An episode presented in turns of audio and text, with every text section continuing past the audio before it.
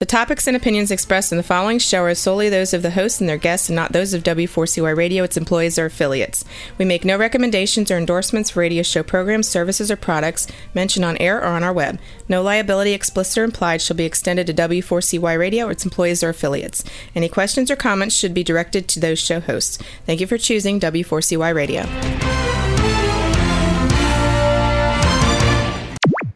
Jimmy, Jimmy, Jimmy, Jimmy, Jimmy. Yeah, this is M C Alfred. And Aussie Star. I'm just chilling. Every star yo sitting down and designing. Why every man in a thinking? What are we gonna be wearing? Yo, I'm a Liverpool M C. You can't test me. Big up the girls inside the party. Let's get down to crazy Jimmy. Big up myself and known as Alfred, the one and only, the Turkish M C. Always love the clothes of Jimmy. Bitch, I'm your one I wanna be. Jimmy Star's new celebrity. We'll take you out. Hello, hello, hello. What's up, everybody? Welcome to the Jimmy Star Show with Ron Russell, bringing you the good times in music, fashion, pop culture, and entertainment. We got a great show for you guys today. Going to be a lot, a lot of fun. Uh, we got the, the men from the Dynasty Legacy T V show uh, with their pr- new show, Cocktails with the Carringtons. It's going to be a lot of fun. And then we have Rusty Gilligan coming on. Uh, it's going to be great. Here we have Astro. Let's just say hi to everybody. The, pa- the chat room's starting to fill up. Astro, sit. Let's start off with saying hello to my beautiful, cool, outrageous man about town co-host, Mister Ron Russell. He always gets that right for some reason. I do. I can't help it. But, and then we got Astro. Astro, say hi to everybody. Wave. Look at Astro. Oh, he looks so cute on there. Cute?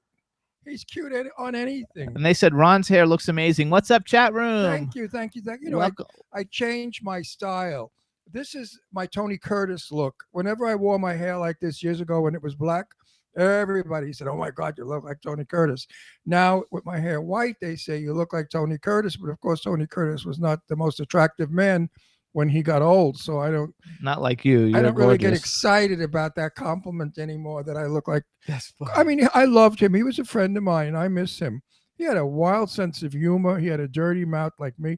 And he was just a terrific guy. He he loved sex. He's, I asked him, are you gay? He said, no, I just have sex with everybody. Tony Curtis, famous movie star, folks. You gotta like love it. Let's say hi to the chat room. We got a bunch of people. Let's up, Jimmy from Aquarius View, Dick Jimmy T V show. What's up, Jimmy? Backpack John hey, is there. Baby. Cindy Lady Lake is there. Hey, Cindy. Um, uh, other people will be coming in because we just started. B Claudia said she's going to be a little bit late. Oh, baby, um, baby, thank you for writing all that nice stuff on my Facebook page. That's so sweet. She's her and Teresa Saban and yeah, Lady Lake. They're, they're awesome. Really good people. I guess you, um, they're not fans. They're friends. You know, we have fans, but they're our friends. And Mike Wagner just joined us from the hey, Mike, Mike Wagner show. Oh, how Mike you doing? Wagner. It's a good show. Watch it, folks. Um, listen to. Oh, well, listen. Is he televised? Listen and watch, no. I thought he was televised. I think sometimes. I think he is, but I'm not sure. Oh, Don Hinton just jo- joined yeah, us, too. Mike, are you televised? I thought you were. Um, what's up, Don Hinton? How are you? Did you wear a watch for Don today? No, I wore my medical watch because it gives me the accurate time. When I work on, on, on film and stuff, I like to know what time it is. And I run over on the show, so I wear this because it's definitely, you know, it automatically changes with any time zones there are. Not uh, that you uh, actually my, pay attention no, to but my, my other my, my other watches, you have to, you know, turn them, twist them to get them to go where they're supposed to. Yes, that's funny. But and this that is, is my, my work watch. And also it keeps me to know my heart rate, my blood pressure, my uh, breathing. It's a wonderful wristwatch. I suggest that everybody get one. I don't know what it's called. What is it called? A smartwatch or something? Yeah, it's a smartwatch. Smartwatch. And I think you should get it's one. It's a Fitbit watch. I whatever think. It's called. Get one. They're really wonderful. Mike Wagner says he's on YouTube and over thirty podcast platforms. Yeah, so there you go. Way he, to go, I Mike. Knew, I knew he was televised. Of course he was. You got to like love it, you guys. So check out the Mike Wagner show, you guys. He's also on all the major platforms like we are. And he's got a he's a great guy. Mm-hmm. Our show today is exciting and funny. When the boy, I know, I know John James for quite a while now. I've interviewed him about, this is my fourth time interviewing him, interviewing him. And I know his daughter and, you know, he's a sweetheart of a guy. He's really a terrific guy and he's not a homophobe. I mean, you know, he's a straight guy that is okay with gay men. Not like a lot of them, not the fellas coming on today, but a lot of people in our business are a little homophobic. but you know, they they they have to exercise their butchness in front of us. And I wonder if it's because they're looking to turn us on, or or they just don't like us. But anyway, uh, John James is a sweetheart of a guy, and I cannot wait for him to come on to see him again. Still a handsome, sexy man. And he's what, in his fifties now? He's got to be like late fifties, I think. Late fifties, yeah. I think. And I'm going to talk about why all the gay guys on Long Island in a certain gay bar called Pal Joey's, which was Wednesday night, Dynasty night at nine o'clock, and everybody would go to that bar, and they named it Virginisty. And I'll tell you why they named Dynasty Virginisty. So what's up, when too? The boys come on. We also want to say hi because now B actually joined us. So, hey, hey B, we B. talked about you earlier, so we're letting you know that we see you there. And hello, and thank hello. Thank you again for all the sweet things you post. Absolutely. So, you guys, we have John James coming on, Jack Coleman and Gordon Thomson coming on, uh, the three heartthrobs from Dynasty.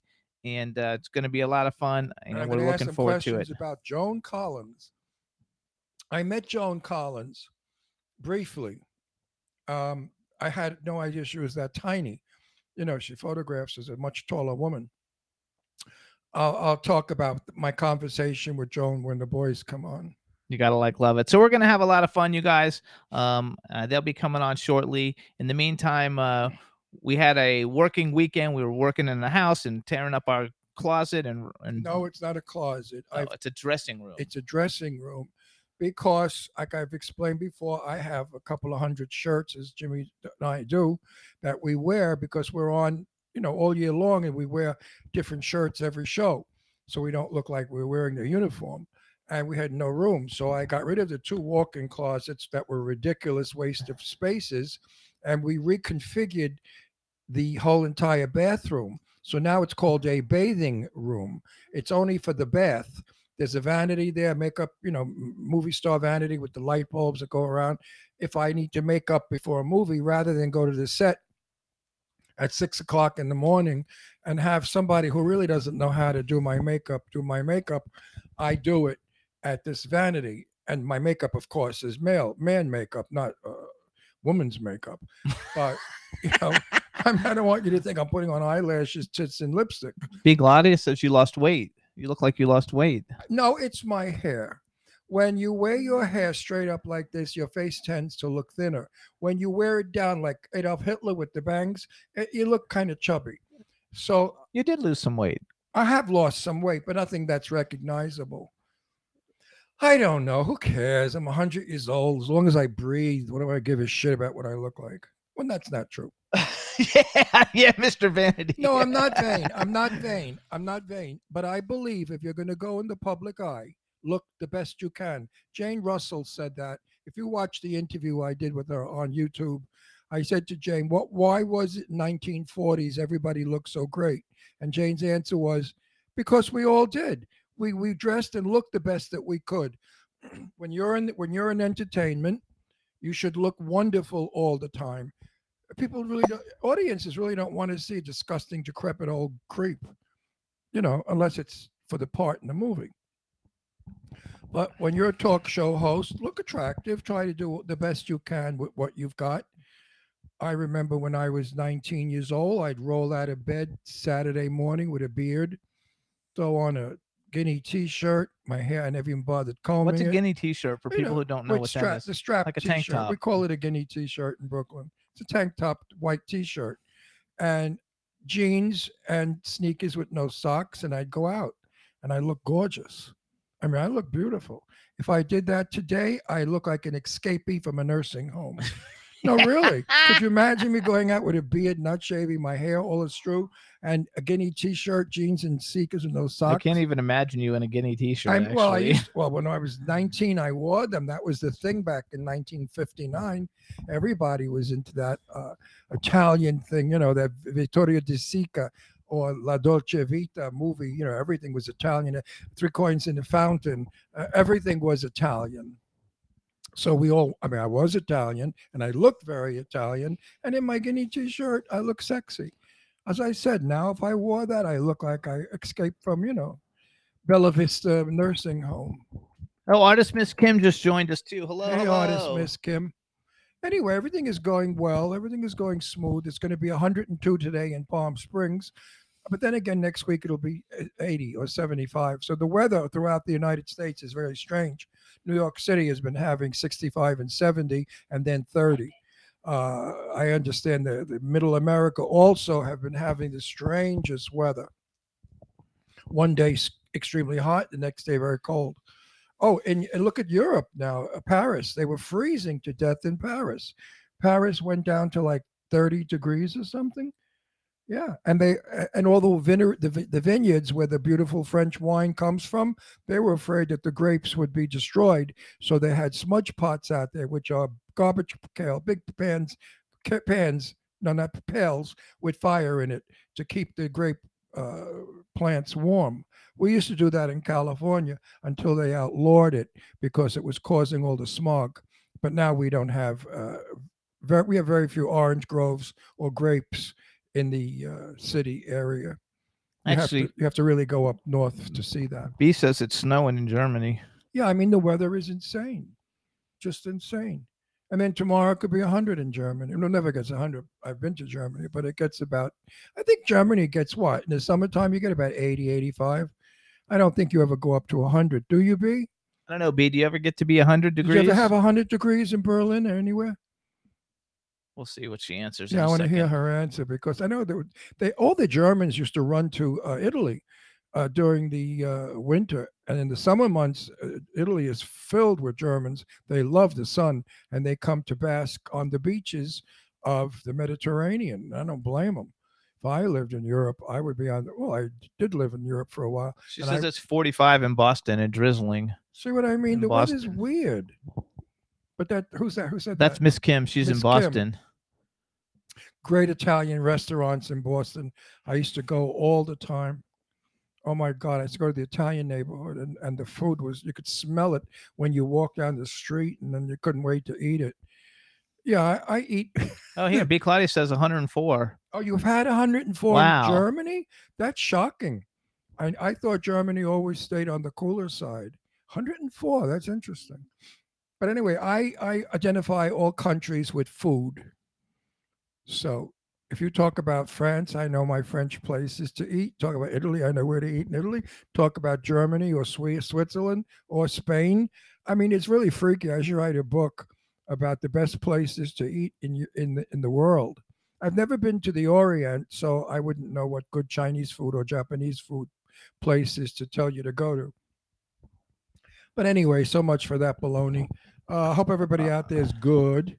Feeling great, and this COVID thing is slowly but surely disappearing, and I'm happy about that.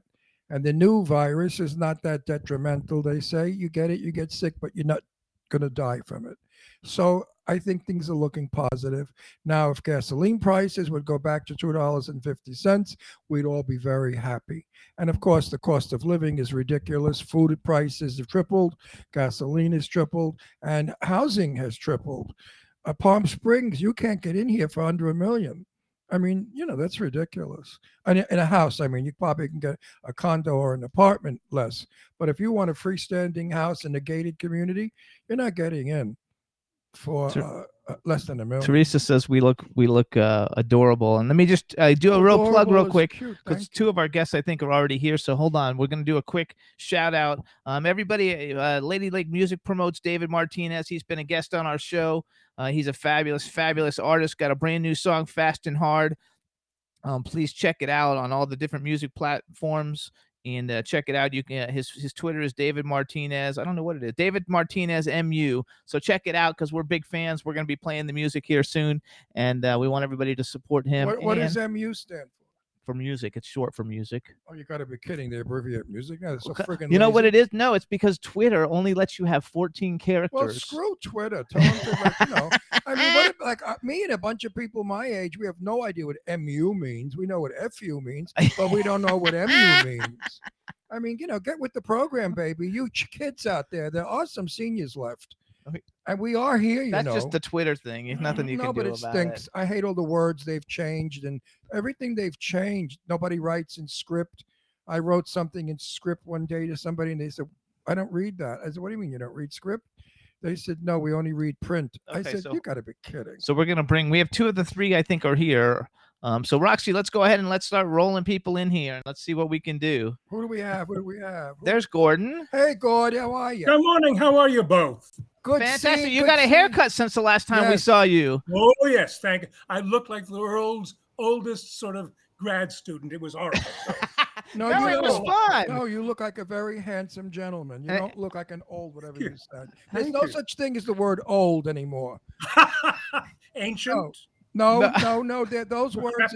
No, listen, if the kids want to change all the words in the English language, us old bags are going to change the words old, ancient, dilapidated, you know, all to that young stuff. And gorgeous. You know, I'm, I, I, I'm going to be eighty-two in May, and I'm a very young eighty-two.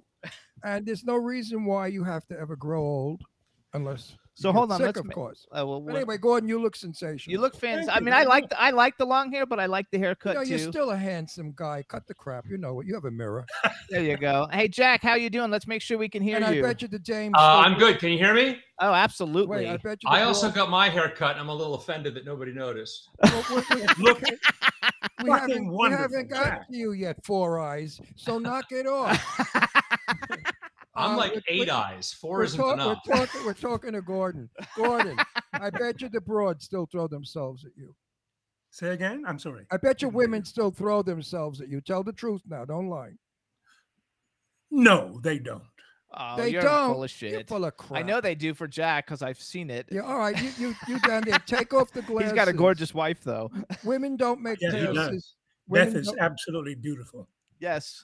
Women don't make passes at men that wear glasses, but that's not true. A lot of women love men with glasses. They think they're intellectuals. Is that why you're wearing glasses, so you get ladies to look at you? Of course, for Christ's sake. Yeah. Yeah. It's, it's, but you know, it's that if, sexy if, librarian if, thing. The yeah, best, the sexy the, librarian. Right, no, no. The best way to get women's attention is to walk around with your zipper open. Oh yeah. No, really, women will look, and they'll. Some of them will make a comment and say, "Sir, your zipper's open," and then you smile and say, "Did you enjoy it?" You know. But anyway, I cannot supposed to talk about that stuff anymore. You're pretty, you're, you're you are a silver-tongued devil, I'm sure. Yes, he is. Believe it. That's you, why everybody tunes in. They never know what you know, he's going to say. I did stand up. I'm in the business sixty-four years. I started at nineteen, and I did stand up for about forty. And uh, it, it, I've never changed. It, it, my work became my personality. How about you guys? Do you believe who you were on Dynasty as who you are now? I don't think that applies to any of us, really. No. I, I, Betty Davis mean? was Betty Davis. I, mean, I knew Betty, and off camera, she was Betty Davis with a dirty mouth. That was the only difference. She loved the word fuck. I mean, that's all she ever said was fuck this one, fuck that one. Oh, my gosh. But, hold on. Hold on. Before we do this. Uh, but, we're unfiltered and uncensored. No, no, hang on, though, because the girls, the women really are having a heart attack. And I have like we are. have a lot of like um our my gen, my age women in the chat room in their fifties. And and they loved you guys then. They love and you I guys have some now. Women my age that still want a man. But hang on. Let me finish. They say because they're talking about how cute they are. So so first of all, let's do a real introduction. All right, everybody. Now we want to welcome to the Jimmy Star Show with Ron Russell, two of the three male stars of Dynasty and a million other things with their new show, Cocktails with the Carringtons. Which is fabulous. We saw it. Hang on. We have Mister Gordon Thomson and Jack Coleman. Hello and welcome to the show. Hello thank and you. thank you. Very nice to be here. I'm not I'm not sure where John James is. He's uh He said he was going to be he's, here, and John, so John he'll be a, here. He's a good buddy. He'll be here. Um, but anyway, when I wait, let, when, me finish, when, let me finish. Let me finish. No, because all the women, up. all the women uh, want to say hello. So I have a, there's a lady in the chat room. Her name is Cindy Lady Lake, and she's been promoting this all over LinkedIn, Twitter, everywhere because she's a huge Dynasty fan. God also, bless her. A very good Thank friend you. of the show. So I would like both of you guys just to say hi to Cindy Lady Lake because she'll totally like get a.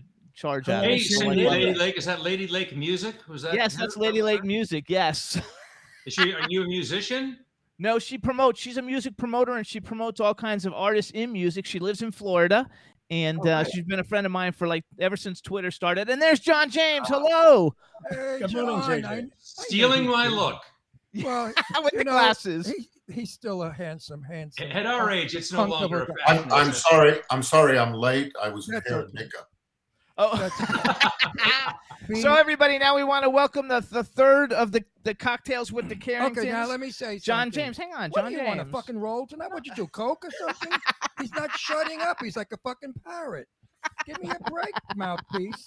You're not exactly interesting, boy. Oh, yeah. Anyway, boys, Jimmy said, we're going to Oscars to see you three do. And I said, what are they going to do, each other? I mean, it's a gay place. They'd probably do better off if they did each other. What are these three clowns going to do? You got to be kidding me. They have a show? So I sat there in doubt. When it was over, I was clapping my hands off because they were fabulous. The three of you were funny, interesting, handsome, and you did a damn good show. And I would say to everybody out there, listen, if you want to see three hot guys kidding around and talking about poor Joan Collins, then, then watch their show. They're terrific. Absolutely. I'm, and I don't blow smoke up anybody's ass. If I didn't think you were good, I would avoid it. Hang, hang on, I'll do the little I press. Just, I, you know, I wouldn't. I have an old. My parents raised me. Nothing nice to say. Say nothing at all. But I mean that from the bottom of my heart. I truly enjoyed these three guys clowning around. It was like hanging out with the boys. So I want to say this a couple of times so everybody hears it many times as we're talking to you guys. You guys. So the name of the show is Cocktails with the Carringtons. If you're in California, they've got four shows coming up, four fifteen and four sixteen at the Los Angeles Marriott Burbank Airport Hotel, and on uh, the seventeenth and eighteenth at the Roosevelt Hotel Theater. You can get tickets by going to cocktails with the carringtons dot com, and you'll see these three guys talking about their days on Dynasty when it was like the number one show in the entire world, the entire and world. It is like fabulous.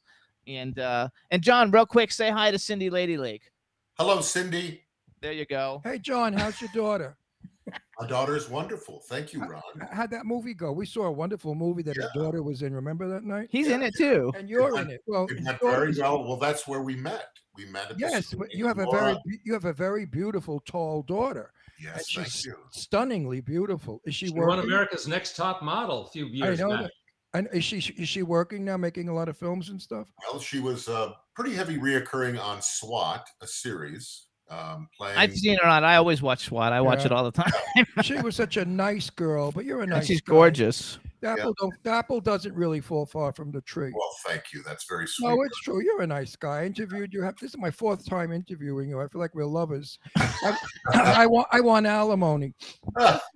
Joan Collins. I have to get to it because everybody's waiting. Uh, you know, in the gay, there's a gay bar on Long Island called Pal Joey's. We used to go to every Wednesday night to watch Dynasty. But the queens, of course, were not happy with Dynasty, so they called it Virginasty. And the reason why it was called Virginasty was because of Linda Evans and Joan Collins both being, uh, I can't use the word, but it begins with a C and it ends with a T. And there's a U in the middle with an N. Connecticut? You know, if you want to have Connecticut. There you Connecticut. Go. Connecticut. Now, I met I met Joan Collins with my friend Perry Winkler, who's Lee Winkler's wife, Lee Winkler of Global, if you know who I'm talking about, the biggest management company back then in California, in Los Angeles. And I turned to Joan and I said, Joan, you absolutely look magnificent on film and you're beautiful in person. And the clothes that you wear are just breathtaking. And she looked at me. She said, yes, I know, dear. And then she turned away. And my friend Perry looked at me. She said, well, that was a big opening. I said, well, I expected a little more out of her. I think it was very complimentary. But Joan Flattery Collins, will get you nowhere. Not with, not with Joan Collins. You know, she's a Gemini like me with an unfiltered mouth. Joan says what she wants whenever she feels like it. And I appreciated her honesty. Her honesty was, listen, jerk, who the hell do you think you are wasting my a minute of my time when I've got millions of people kissing my ass at this party? And they were. They were all kissing. I mean, the fags were jumping all over. Oh, Miss Collins, Miss Collins, oh! You'd think she was Jesus Christ in a dress. But anyway, you know. Joan Collins, I like a lot. I think she's a feisty broad. What was she like to work with, boys? A pleasure. Jack? Yeah, she was, she was great. We, we, I don't think any one of us had any issues with Joan whatsoever. Um, I had some of my favorite scenes were with her. Um, she was a consummate professional. She knew yeah. her lines. She was on time. She, uh, you know, and you had to, you, you had to hold your ground when you were in a scene with her. Oh, yeah. Well, you had to know your stuff. I know. Well, you guys do, too. I, I mean, if you had a scene coming up the next couple of days, you're right, Jack. You had to be on point. You uh, Well, that, that's what you get paid for. You don't get paid. Yeah. Well, I mean, we were, I mean, generally. You know, you know, I mean, no, with Joan, I, Joan I, remember, I remember the press because that's my business, of course. But back then the press was not very kind to her. They said Joan Collins taking this fit on the set and Joan Collins doing that. And John James upset. They always used all your names and bullshit to make a war. But they did this. Jane Russell was my best friend, buddy. I took her name. That's how, how much I loved her. We hung out for years together. And Jane Russell said to me, when she did Gentlemen Prefer Blondes with Marilyn Monroe, the press made it out where they hated each other. They fought with each other every day. And it wasn't true. Jane was like a big sister to Marilyn. So now you cleared the air about Joan Collins, that she was not a bitch on the set. No, I love it. No, I love her. I like. I, love I met her. Linda Evans at a convention, and Linda Evans is absolutely delightful and charming and sweet and kind. And I said, would you come on my show? She said, get me an airline ticket and I'll fly down from, I think she lives in Washington State, and I'll come on your show. I said, you don't have to. You could Skype in. What was Linda like, boys? Like the sun coming up, truly. She's she was so a sweetie gorgeous. Pie when I, I, I spent a lot of time. I sat my ass down next. I was bullshitting with her like she was my best friend. And she was really very sweet. Very oh, nice. My gosh. If you guys see this, the, the, the comments in the chat room, everybody said, how about if we do this so everybody gets to hear you talk? Because they're like, oh, my God, I love their voices. They are all still so sexy and no, everything. I'm gonna, I'm gonna, each, each one of you. Well, shut the fuck up, you two. Each, each no, one gonna, of you. No, I listen. I warm it up for you, son of a bitch. Hang on, wait. Each, now, run with it. Each run one on. Of you guys, tell tell everybody, like, take time. Just talk for a second. Tell them who you played in the show and tell them some kind no, of little no, tip. You really no, want no. you want the show to be a success. Tell them who has the biggest wang. Oh, no. That's it. Whoever has the that, biggest that, that, that that gets settled in the Q and A. Okay, because that'll, that'll put us right over the top. Yeah, we don't want to give that away here. We'll do that. But we need to move yeah, yeah. the first. You guys have to. You guys have to go back. To their show. You got to buy tickets to go to their show. To find out, folks. But no, you guys tell everybody who you are, like who yes. you were on the show, so they can hear you talk a little bit. Start with you, sure. John. All right, my name is uh, John James, and I I created Jeff Colby, and uh, I started on the show uh, when it was a pilot called Oil, and starring George Papard. George uh, was recast, and John Forsythe came in. So I spent um, almost almost a full nine years with the show, two hundred thirty hours, and then I did two years. Well, uh, with the Colby's when they spun me off in nineteen eighty-five, eighty-six. Uh, I'm sorry, eighty-six, eighty-seven. And then I came back to Dynasty. But um, yeah, I mean, it's, it's, I'm just so excited that we're doing this. Uh, I think that um, maybe we're on the leading edge of a trend where maybe the nightclub scene is going to be coming back where people I want. I wish, I wish. I mean, you know what I mean, Ron? A more intimate. I wish. Kind of a deal, and they get to meet people. And also we sing. We've added another song, guys, which is saying, oh, that's good. Well, John, listen yeah. what I'm going to do. We have a wonderful nightclub in Palm Springs called the Purple Room. Everybody, Laney Kazan, everybody plays there. It's a lovely nightclub room. We know the owners. I'm going to suggest to them that they book you at the Purple Room. Please? Because I think it, it's an okay town. You're going to have the place packed. All the women are loving. Okay, hold on. Let's no, go, all Gordon. The gay, all the gay guys will come go. To see these three. So, Gordon, go back. It's your turn. Oh, okay. Um, my name is Gordon Thomson, and I had the enormous pleasure of playing Adam Carrington, just about the nastiest individual on prime time, and, and it was awesome. It was a pleasure to play. It was the best part for a guy on the show. And I worked a great deal with Joan, which, as Jack and J J have already ascertained, right. she was a pleasure to work with. And it it was it was like, I don't know what the, what the right metaphor is, but she was a real joy to work with. And the, Alexis's armor is what gave the press and the public the impression that she was a bitch. She's not. Um, she, as... I think Ron said it, forthright, certainly, but not a bitch. She's an actor, first and foremost. She likes the word actress. Okay. Yes. Um, yeah, in the old days, they do. That's, that's what she is and always has been since she went to RADA in nineteen, I don't know, fifty or some damn thing. And well, she just to this day at her, at she, the idea of retirement is abhorrent to her. She hates the word and won't count. count so do I, and so should you. I'm not going to retire. I'm going to die, for Christ's sake. I'm going to die on a set. All and, right. So and, and the show, sorry, Cocktails with the Carringtons was actually put together. It was J J's brainwave, and he contacted Jack and me, and we thought, God, yes. And with the help of a brilliant musician named Nick Marzak, um, who with Jack wrote the introductory song, which you guys saw and heard, and the new one, which is, it's going to have the audience singing along, I believe, really. The first um, one was fantastic. When we saw the first I one, it was fantastic. About, I think the highest rating Dynasty ever got was when Joan and Linda were beating each other up. I think you got like trillions and zillions of, of no, I mean, really. And I believe oh, yeah. Oh, yeah. Joan, Joan Collins, very popular. Joan Collins made that show what it was. Before she came on, it was a good show. You all did a great job. But when she came on, it she became, wasn't on from the beginning. No, no, she, no. She, she came in with a gorgeous hat.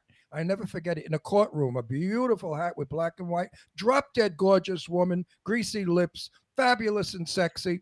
What a bitch. She was such a bitch in that show that we couldn't wait to watch her be a bigger bitch. And all the queens would be yelling in the gay bars, go girl, go, go, go, you bitch. Okay, I mean, it was a riot. Some some of the audiences were better. Well, you know, Ron, Ron uh, yeah.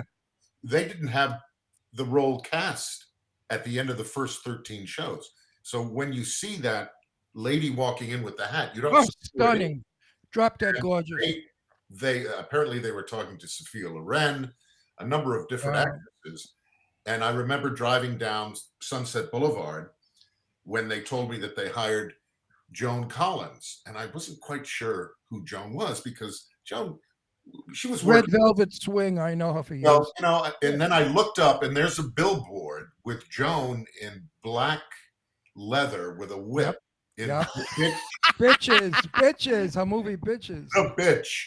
The and bitch. I went, oh, that'll be interesting. Uh-huh, uh-huh, uh-huh. That'll be oh, fun. Mommy. Mommy. No, Sophia Loren would not have been good. In nineteen fifty-nine, my first movie in my career was with Sophia Loren and Tab Hunter. So I got to know Sophia on the set. We shot in, in Long Beach, Long Island. And she was too sweet and too gentle to have played the part. No matter how they would have bitched her up, she never would have portrayed it as well as Joan. Joan Collins is awesome. Joan is just a snappy little bitch, and I adore her. I love watching her. She's still beautiful, even though she's a little older than I am. We watched a movie the other day that she was on on Tubi. She's just a gorgeous woman. I mean, they say Elizabeth Taylor was beautiful. I think Joan Collins. I knew Elizabeth. Please, Elizabeth, your ghost shouldn't haunt me. But I think Joan Collins was far prettier. I, th- was, I agree with you. I think Joan was prettier than Elizabeth Taylor. Something about Joan, but they always compared them, you know. Elizabeth Taylor was being taught a lesson by the studio uh, because uh, she was she was a little bratty sometimes, and they threatened her with Joan Collins, her lookalike. And they did look alike. They could have been sisters. Uh, but, but I think Joan actress. Collins was far more beautiful. It's still far more beautiful. Go back to Jack, she's though. A stunning, it's Jack's what is she, turn. In her eighties, middle eighties, something? Yeah, I follow her on Instagram. And she's um, stunning. You know, she's stunningly eighty-eight, eighty-eight. She has the energy of a teenager too. It's and she's amazing. Gorgeous, and she's really a gorgeous woman. Beautiful to look at still. So and J- she still has greasy lips. So Jack, go. It's your turn. You gotta, because everybody wants well, to hear now, you. Now I've forgotten the question. You just uh, you know, don't, I, don't, uh, get, don't get smart. You're gonna knock it right in your ass. I'm, I'm a tough guinea from Brooklyn. Don't fuck with me, fella. The Energizer Bunny over there. Uh, John, John very indiscreetly said that he created the role of Jeff Colby. I did not create the role of uh, Stephen Carrington. Um, uh, Al Corley played the role before me and did it for uh, I think a season, and then I came in. Yeah, but you, you were the best at it. Get out of here. You were no, thank. Well, I was there. For, I was there longer, so I had more. I had more. Yeah, but you were really. Um, the, you, but, were uh, you were yeah, believable. First, uh, first gay character, primetime drama. Really big That's deal. Right. A really big I, deal. And you know what? I like you didn't play it faggy. If you would have been faggy and effeminate, I would have been nauseous. But you played it like a regular guy who just happened to like guys. That's how Jimmy and I are. We don't like faggots. Oh, I shouldn't say that. Half, half of my audience, those queens know what I'm talking about. Wait, those, I think the email just came in. Yeah, you're canceled. Yeah, those, those bitchy queens that think they're Joan Collins. You know those evil queens, eh, those Tishy Marys. We smack the bitches around. But anyway, no, I think. Listen, gay is you're like men. It doesn't mean you're a woman. So everybody out there, don't think because you're gay you want to be a woman. I take a shower, I look down at the boys, and I smile. I just lost. It says you were Stephen number two, which I like. Love that's no, your. That, that's your. You, wait, I want to ask you, how did you feel about playing a gay guy when nobody in the history of theater has done uh, theater? Yes, but not film. Um. Well, I mean, I look. I was coming off a year of daytime. Um, the Dynasty was ascending like a rocket, and there was absolutely zero, uh, you know, qualms about about joining the show um, and playing this part. So I, it didn't, it, it didn't bother me at all. I just wanted to, uh, I wanted to be a part of this, and um, there were me and about four hundred other guys who looked exactly like me up for the part. Um, so it was, uh, yeah, it was, it was a long and arduous process, but I was thrilled to, uh, to finally join. No, you were a cute guy. I like, love it. Show. Oh, no, queen, yeah, the, everybody the, loved you. The gay guys liked you. They all thought you were a bottom on the show, but they liked you anyway. I will say on the show, I made it. Not in real life. It didn't, it didn't come off as John James or Gordon. The tough, you know, actually, they're guy. all talking about though how all everybody wanted to no, marry you. Were, you, so. You were so cute as a gay guy. You were like a little adorable gay guy that all the gay men wanted to cuddle and huddle, and it was nice. And the girls, I wanted to save you, and they used to say like, you know, bang me, I'll make you straight. That you have to do one one more thing, you guys too. So we have another uh, a friend of the show who promotes all over the place. She's actually in Germany. She never misses the show. She's talking about how everybody in Germany wanted to marry all you guys. Her name is B. Claudia, uh, B like a bumblebee. So just say hi to B. Claudia because she'll like love it forever. She'll she'll tape it and play it over and over. Uh, oh, B. Hi, B. B. Claudia. Greetings from Claudia, our, our, our hearts. I think she, she's and from, they do sing, you guys, too. She, she lives in we, we Denver. Actually, Denver. We, we may or may not sing a song about Claudia as a team. Yeah, we should. Yeah, yeah. Listen, I, I gotta, I gotta do a little bragging about us. Not that the door has been opened.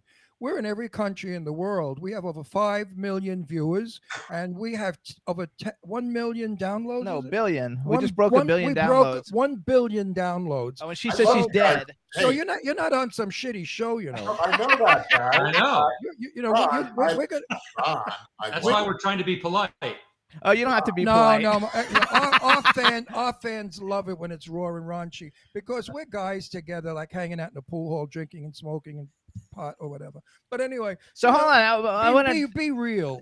I, I want to like do some bragging for you guys real quick. Besides yeah. being on the biggest T V show like in the history of the eighties, um, which I don't know how the, the ratings changed from now, but one of the biggest T V shows of all time, certainly for my lifetime, and I was a huge fan. Some of the other things you guys have seen them in. First of all, John James, we'll start with him, because the movie we were talking about when he came on is called Accelerator, and uh, right. he's in it, his daughter's in it, it's fabulous. It's a good um, film. There are also Soapies, As the World Turns. It's funny, because we went to the screening of Illegal Aliens, All My Children, The Colby's. He even did a horror movie, Evil at the Door. I wrote it down, but I didn't look it up. So I don't know if it's come out yet. But so John's been doing all kinds of stuff. And we want to reiterate that they've got their show, Cocktails with the Carringtons, that eventually is probably going to go all around the country because it's fabulous. Then we have Gordon Thomson, you guys. Um, he's got. He's also Young and the Restless, Soapy. We love the Soapies because we're friends with all the ones oh, that live here. In, everybody. Uh, Uh, Days of Our Lives, Sunset Beach, which was a fabulous show. Uh, Beverly, he did some episodes of Beverly Hills nine oh two one oh. He was in Poseidon, Little Miss Sunshine, uh, Winterthorn. The Vanity is the only one I didn't hadn't seen before, but since you did a bunch of episodes, I put it on there also. Thank you. Good show um, too. Actually. And and then we have Jack Coleman, uh, who actually like. Do you have a Do you have an action figure from Heroes? I do. I have to go get that now because I collect the only action, action figure that I actually I, I have an action figure from Heroes, and it is headless because my dog bit its head off. Oh well, oh, well I'm oh. gonna go on eBay and get one. So you guys, Jack's been he's got a show right now, Ordinary Joe, Castle, Heroes, Reborn, Burn Notice. I was on a bunch of episodes of that. Scandal, Vampire Diaries, Heroes, Kingdom Hospital. I lived in Miami, so like I anything shot in Miami, ah. I'm in it. Were you in I, the last season at all? No, I was in like the, the very he first season. I was a friggin' extra okay. for two seconds. Hey, I was a featured extra. I got paid three hundred bucks. Wow.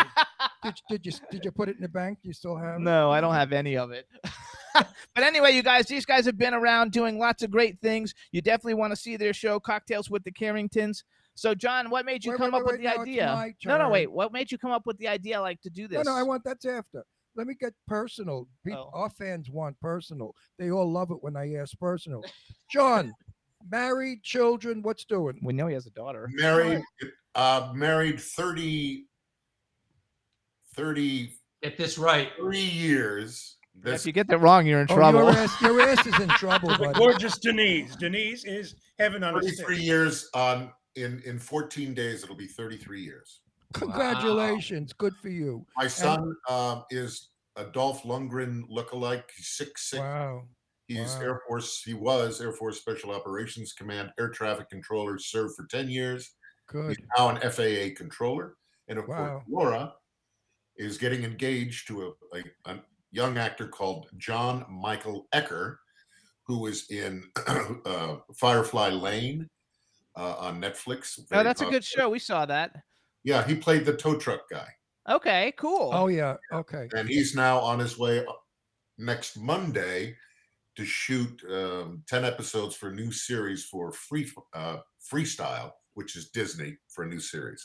And he's wonderful. Good. So, you, you, you, you did well in life. Career, family, marriage. Lucky you. Most don't. But anyway, Gordon, what's going on in your world? Uh, Girlfriend, boyfriend, sister, what do you got? Celibate? Well, you never know what actors, so, you know. Oh, celibate, single, and happily so. Celibate and single? We could probably change the celibate thing for you with, like, anybody in the chat room. Well, you know. I well, mean, you guys were there in Palm Springs. He was mobbed after the yeah, show. I know. We, Gordon, uh, J J and I had to fend them off. That's yeah. what made me think they he won the penis contest. Gordon. Yeah. Uh, Gordon, you just opened the door. You're going to have women now chasing you if you're available and single. Would you ever marry? Have you ever been married? I have a common law wife in Toronto um, who was probably the happiest relationship I've ever had. Right. Um, but Maureen was had a weight problem. Red carpets were not going to be for her. She was a wonderful actor. And um, we worked together for sixteen years. Oh, that's and nice. Then sure. I, and, and anyway, this, that I, that's it. Thank you very much. So you, ha- you, have a, you have a best friend relationship. And how about you? Gay boy. Oh, yeah. This gay boy or hey, that Stephen, no, no, Stephen Carrington. Fake gay boy or gay boy? Va- gay. Fake gay boy. Fake oh, gay boy. Okay. Jack has a beautiful wife because I met her the I night know, at I, Palm Springs. I, I, I do. I know. I'll, I'll have she been married uh, twenty-six what? years in June. Um, we have a twenty-two-year-old daughter named Tess who lives in Los Angeles. And Actress? Like, Actress? She's not. No, she um, she's an amazing singer, but she's not singing. She's um, she is uh, managing uh, a salon in Silver Lake and also doing all their online content. Okay, so, good for her. Um, that's what my twenty-two-year-old. Okay. And as, as for me, married sixteen years to a woman, divorced, two wonderful children. My daughter Leslie is a, a antique connoisseur, and my daughter Deirdre is a lawyer. Uh, she talks. She like teaches legal something. She something teaches legal. Lawyers what to do. But anyway, so it gave me. Wait, what know, kind of law?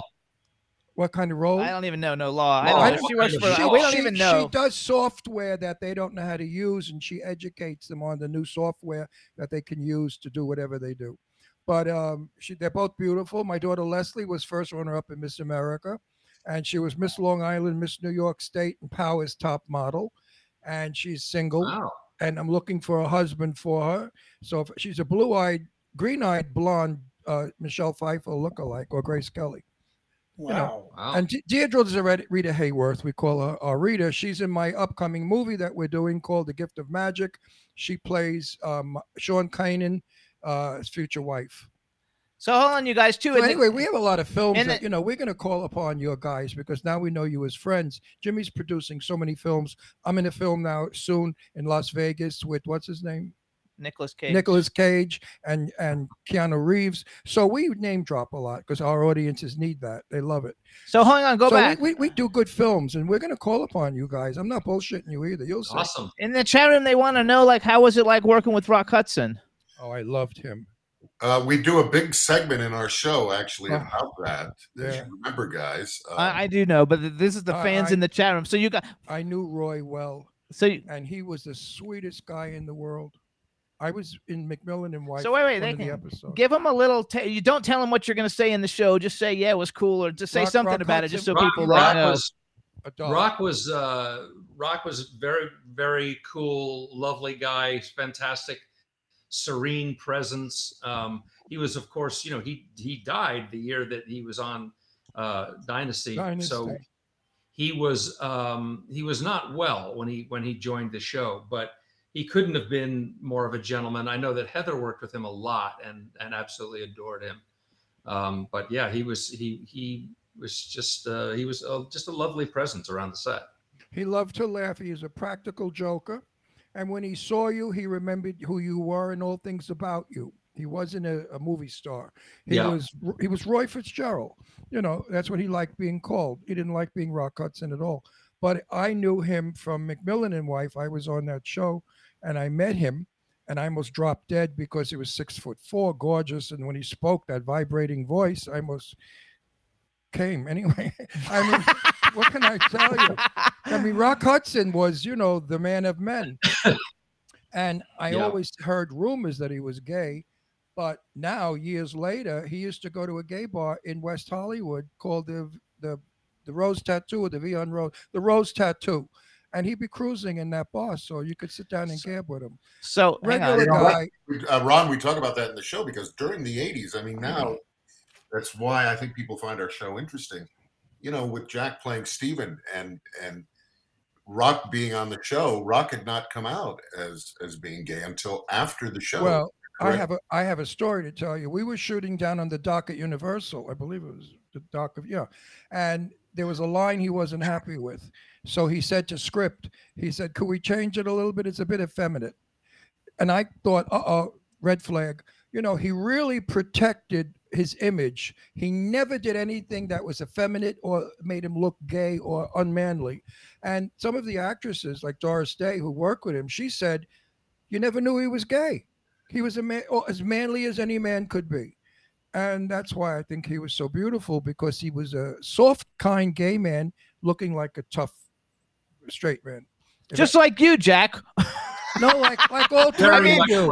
No, like when you were playing I'm, gay. When actually, you were playing not, gay. No, he never played gay, Jimmy. He didn't play gay. I know. I, That's I what I like. A joke, no, but, no, I'm the mirror image. I'm the really tough guy underneath, and who plays gay all the time on television. Well, listen, Jimmy, so, listen, we've come a long way. We gay people. Jimmy and I are married now ten years, as you can tell, happily married. And uh, always fighting on the show. Yeah, well, people like, you know, they look and they they write me fan mail. We love when you and Jimmy fight, you motherfucker. I'm gonna kill you, Jimmy. You know, so there you. I just satisfied three million people. But um, so you guys, so you guys, listen up for all you people who uh, who's, who who's a drinker in that crowd. Who likes to knock them back? All of Uh-oh. us. All of us. Right? So, when you come to Palm Springs and you work in the Purple Room, we're going to have a couple of drinks together. So that you guys, good. Dynasty, you guys was John Forsythe, Linda Evans. This is some of the people. John Forsythe, Linda Evans, Joan Collins, Pamela Sue Martin, Heather Locklear, Diane Carroll, Emma Sams, Catherine Oxenberg. Obviously, these three guys, which for me as a kid growing up, not knowing that I was gay, for me, because I like older men, for me, John Forsythe is probably like, next to Cary Grant, like and Ron, like I mean, the three hottest how, people on the planet. Me. I'm much younger than he is. Uh, but John Forsythe is super hot. But like, well, I had I had lunch with Heather up in Westlake. She was married to a rock guy. Yeah, a big rock star. And I was having lunch with my daughter at Westlake, and Heather was there with a kid, a little child, if, if I remember correctly. And my daughter and she began talking, and she sat down and joined us for lunch and was the sweetest girl in the world. That's Heather Locklear. Locklear. Locklear. Locklear. Very beautiful in person. I just throw that name yep. in. I like, we drop names here. People love that. No, they do really do. Well, you know what it is? We opened the doors to the intimate Hollywood, and all of our fans love that because we bring them to where we go. Red carpets, events that we do, so- your show. You know what I mean? It's a very nice communication we have with with our audience. So I have to ask Jack a question because the chat room is going crazy, and this yeah. isn't a Dynasty question. They want to know, how was it working with Jeffrey Donovan, because you had very intense scenes in the last season of Burn Notice. It's oh, funny Jack. We got a Burn Notice crowd here. I, you must have a lot of fans in in, in the Southern Florida or something. We have yeah. five. We have I, over five million, my friend. Over five yeah, yeah, million. yeah. I had I had a great time doing the show. I did the whole last season of it, and Jeffrey. My first episode, Jeffrey directed, and he was an absolutely fabulous director. And he's he's doing great now. He's in all kinds of stuff. He's in the new, um, uh, uh, Law new and Law and Order. Order, yeah, the new Law and Order that just started last week. I like, yeah, love it. He was. Uh, I, I I had a great time with him, and I I really enjoyed um, his work as a director. He's a fantastic director. So did you guys all get along when you first met on set, like when you first started working together? Absolutely. We all bonded over our hatred for John James. Well, you know, I, I could understand jealousy. No, it was penis envy, and I can understand that. No, Jack won. I think Gordon wins that one. Gordon won that it's one. That's what everybody thing. was chasing. Like I said, that's all settled in the Q and A. We Wait, back I, up the first I, I couple rows, to, I, and then we let it out. I have to say something for our audience. When you're an actor, you act. And when you're on set, you work. You can hate the person you're working with, but you can never show it because the camera will pick it up. So it's better to be friends with everybody on a set. I'm when I'm on a set working, I talk to everybody. I'm friends with everybody. I'm liked by everybody, even the food people that give you that crappy food. And you know they get better food because they're on bigger productions. No, no, no. So when you ask a, when you ask when you ask a question like, "Did you get along on the set?" the answer is you're being paid to, and you have to, right, boys? Yeah. Yeah, that's pretty yeah, much it. No, no Luckily, personality. I mean, we did get along. This whole tone of the set was set by John Forsythe. John was, and we talk about this in our show as well, John couldn't have been a better role model for a leader on a set. And he set the tone, the professionalism, attitude. And when you say the cast of Dynasty or the show of Dynasty, you see the people on screen. Dynasty was the crew, the writers, the producers, the directors, the makeup, the ward, oh, the whole bunch. I don't know, what, two hundred people or some damn thing? Who made that show? It's not absolutely, just us. Absolutely. It's everybody absolutely. involved. Right. And, and I think also the detail that they put into it, Aaron had a certain look that he wanted for the show, which I think was very reminiscent to the Universal Studios pictures back in the fifties. Totally, completely. Very rich colors, very totally. well lit. And I remember one day, and the sets were beautiful. Well, this is going back to the day single camera, not like today where they have three or four video right. camera, single camera Panavision. And I remember one day we did fifty-six setups in a wow. day, which is, for people who don't know, setup is they shoot this way, then they turn everything around, right. rewrite it, and shoot that way. That's two setups. O- o- over the shoulder, side view, close fifty-six up. fifty-six in one day. I mean, we, we just cranked on that set. And And we were there all the time. During the winter, when the days were short, you'd leave before the sun comes up and you'd walk out of that studio at night, back into night. You, yeah, but you know, high. John, the hype of being on that show gave you guys the energy to work. I know if I you was guys on, are like Michael Jackson. No, wait a minute. I'm speaking rudeness. If I was on Dynasty, I wouldn't complain about working eighteen hours. I wouldn't complain about anything because it was a wonderful project to work on. None of us did. I mean, I, I, I, it was like being shot out of a cannon, Ron. Absolutely. When the show, look, we, we talk about audience today. I think what was our audience, Jack, on the on the millions? Well, the big millions episode was like sixty million, but we got around fifty. That's like the yeah, Super Bowl. Yeah, bigger, it was bigger. Yeah. bigger. Yeah. And bigger. I think it's one of the top ten rated as far as audience numbers shows. It's it's one of the top ten in, in history. I wish it would. I think re- the biggest show on would... television now is uh, N C I S, and I think it gets sixteen million. I wish yeah, they so would. That's like I wish they would. Comparison. I wish Mark they Harmon. Would. I wish they Which would. One bring, is that? I wish they would bring Dynasty back. The but rerun. Yeah. Well, not, no, not the new one. It stank. It was horrible. But uh, oh wait, what did you guys it, think it of it? Dynasty. You know, Gordon, what do you think of the new? Here's, our, here's where we cut to Gordon. Okay, go. Gordon, tell us what you think of the new Dynasty. It's an abomination, is what it is. Absolutely. Thank you, thank you. You know, New York Times quoted me, I'm proud to say. Oh, good it for is. you. It's, it's a piece of crap. It's Absolutely. Crap. You know what? And Heather, Heather had a wonderful point to make.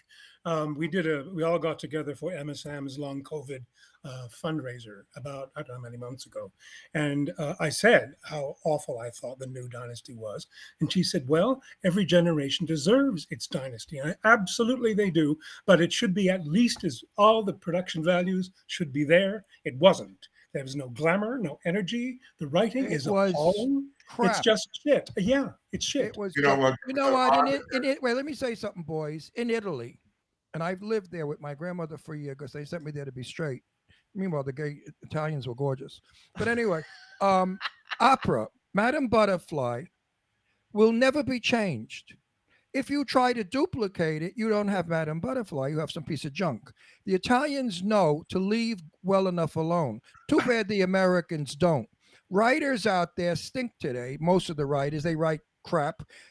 People shitting on toilet bowls, wiping their ass. I can't believe I saw Julianne Moore doing that in a movie. It was appalling.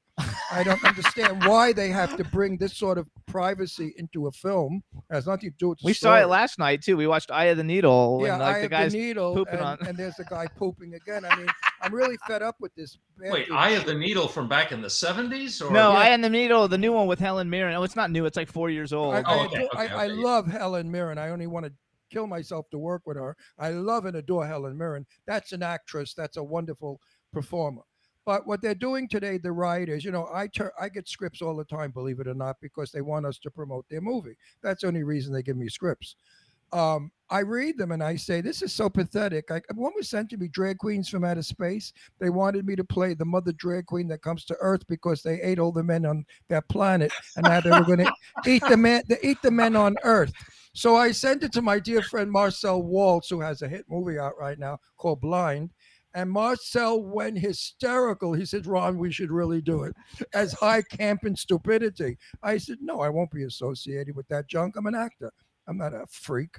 But anyway, the, you know what scripts you guys get. They're not the quality of Dynasty or any of our thirty year, years ago movies. Our movies were feel-good movies, lo- romances. We loved it. We sixty million people were in love with you guys. You know how difficult that is to do, to get the world to be in love with you? That had to be a nice you know, feeling, boys. Tell me about that. Yeah, well, that's the other thing, Ron. We asked that question to our audience in the show.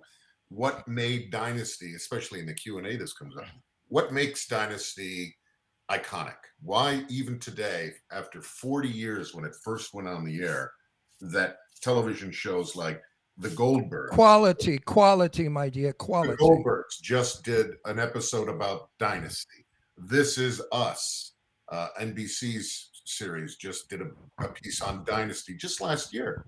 And for some reason, I don't know why, I mean, you know, sh- shows like Star Trek, certainly, and seventy-seven Sunset Strip, but and Dynasty is one of those shows, I and being so close to it, it's hard for me to be objective why that is. I don't know. Why is it? Because Dynasty, back in the days of of narrow-minded thinking, brought out a lot of points that we have to. They were we stand we're standing on the shoulders of you guys of Dynasty, because if it weren't for you bringing out certain points, we wouldn't be who we are today. Dynasty was ahead of its time. It was well done. It was the number one soap opera in the world. And I call Prime it Prime time television show. No, I call it a soap opera because to me, it was the most fabulous soap opera. I was such a fan of Dynasty that I would have uh, killed John James oh to my get God. on that movie, get on Dynasty. John James, they think your voice is so sexy. But wait a minute, wait a minute, wait a minute, wait a minute. I've, I've, I've interviewed John James two feet apart.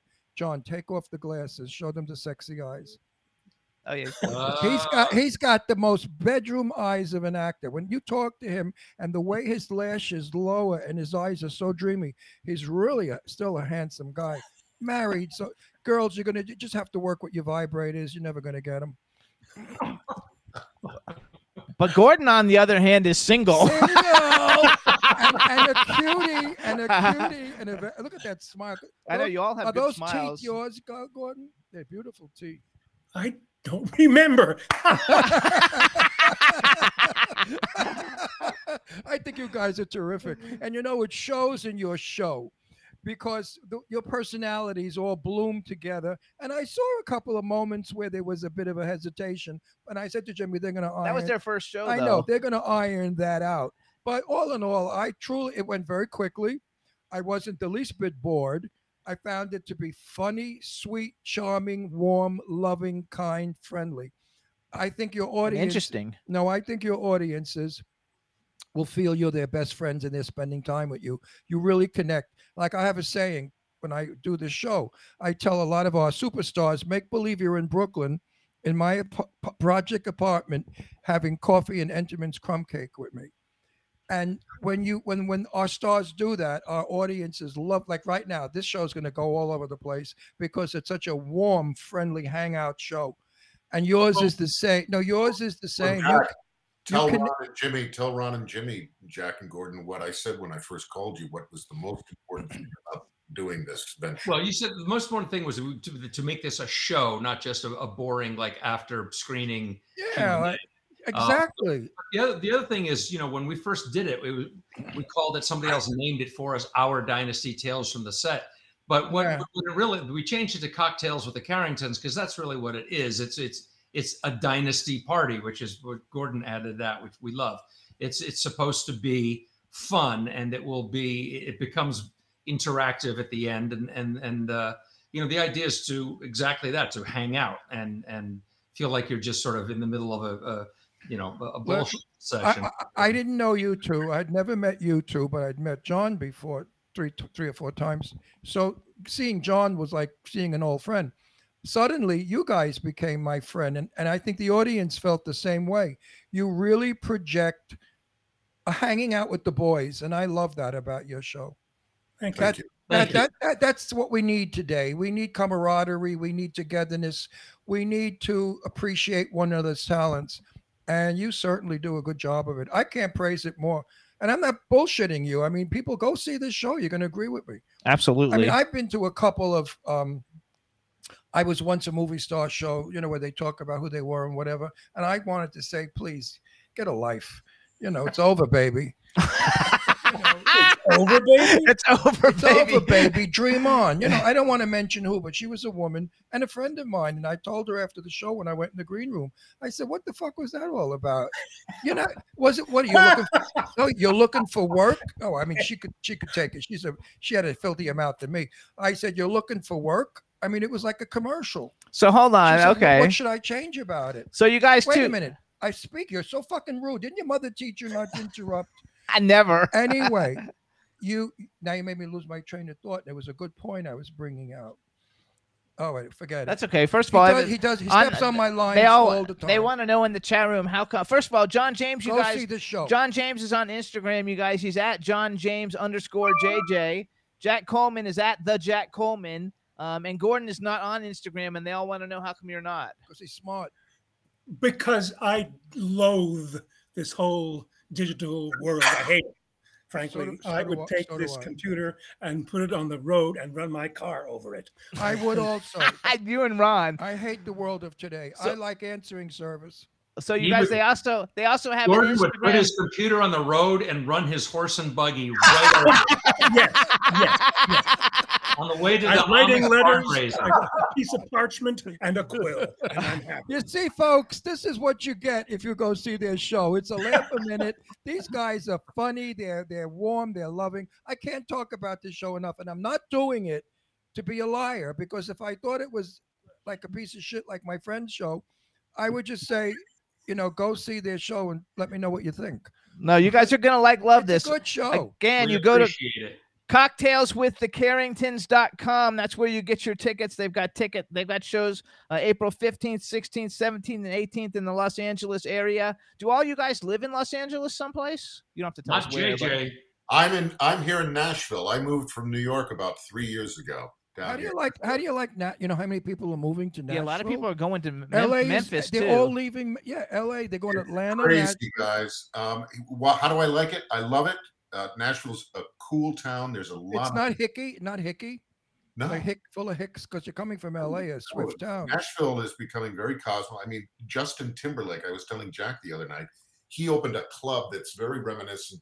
It's a supper club, almost oh, I love like that. Rainbow Room, where it's oh, remember the Rainbow Room? Suit and tie, and um, it's upstairs and below. He's got his bar, you know, honky tonk.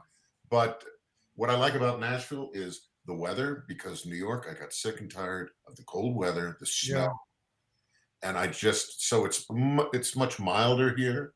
Also, I'm in the center of the country, so it's three hours and fifteen minutes to L A and two hours and fifteen minutes to New York by plane. Right. So and, Ma- and Tennessee has a great like film how's, how's credit, real, like tax the, credit for movies. And how's the real estate there? Like here, a million dollars for a slum? You know, it's it's it's gone up. Incredible yeah. because yeah. there's nothing for sale, and but two years ago you would have gotten a deal, a deal. Right. Uh, yeah. But you're I right. I mean, every, I was talking to an agent the other day. I, I'm not going to mention his name, but pretty big actor just left Los Angeles here for Tennessee from uh, Nashville. Yeah, it's it's good. I've got a couple we of films we're going to shoot in Memphis. We know a lot of people are moving to Atlanta because Atlanta is the new yeah. Hollywood. Hollywood's There's so much better. Production in the Southeast now, especially Atlanta, but all over. Yeah. Well, we're con- we're considering. I'm a, I'm from Long Island, Brooklyn originally, and lived on Long Island most of my life, and I love the Hamptons, and I used to live oh. there. And where Jimmy and I are thinking in about eighteen months of moving back to the Hamptons because we never work. Well, you know, uh, let me just tell you my quick story about the Hamptons. I was dating a girl back when I was at the American Academy of Dramatic Arts, Julie Ridley, and her aunt was Robin Duke of the Duke Tobacco, and they lived on Gin Lane. Yeah. Remember, you know, Gin Lane? I know, I know. And we used to go to the Southampton Bathing Corporation. It's a long time ago, honey. And I remember one day I was with Biddle, their son, yep. and Truman Capote was sitting on the beach in a beach chair with his hat. Right. And I remember looking at him saying, "That's Truman Capote." And he went, "Yeah. Oh, yeah, that's what we can do." yeah. Right. I love the Hamptons, is, I think, one of the most beautiful places in the world. Well, now it's it's gotten really where you can wow. afford it, but we're looking in Bridgehampton.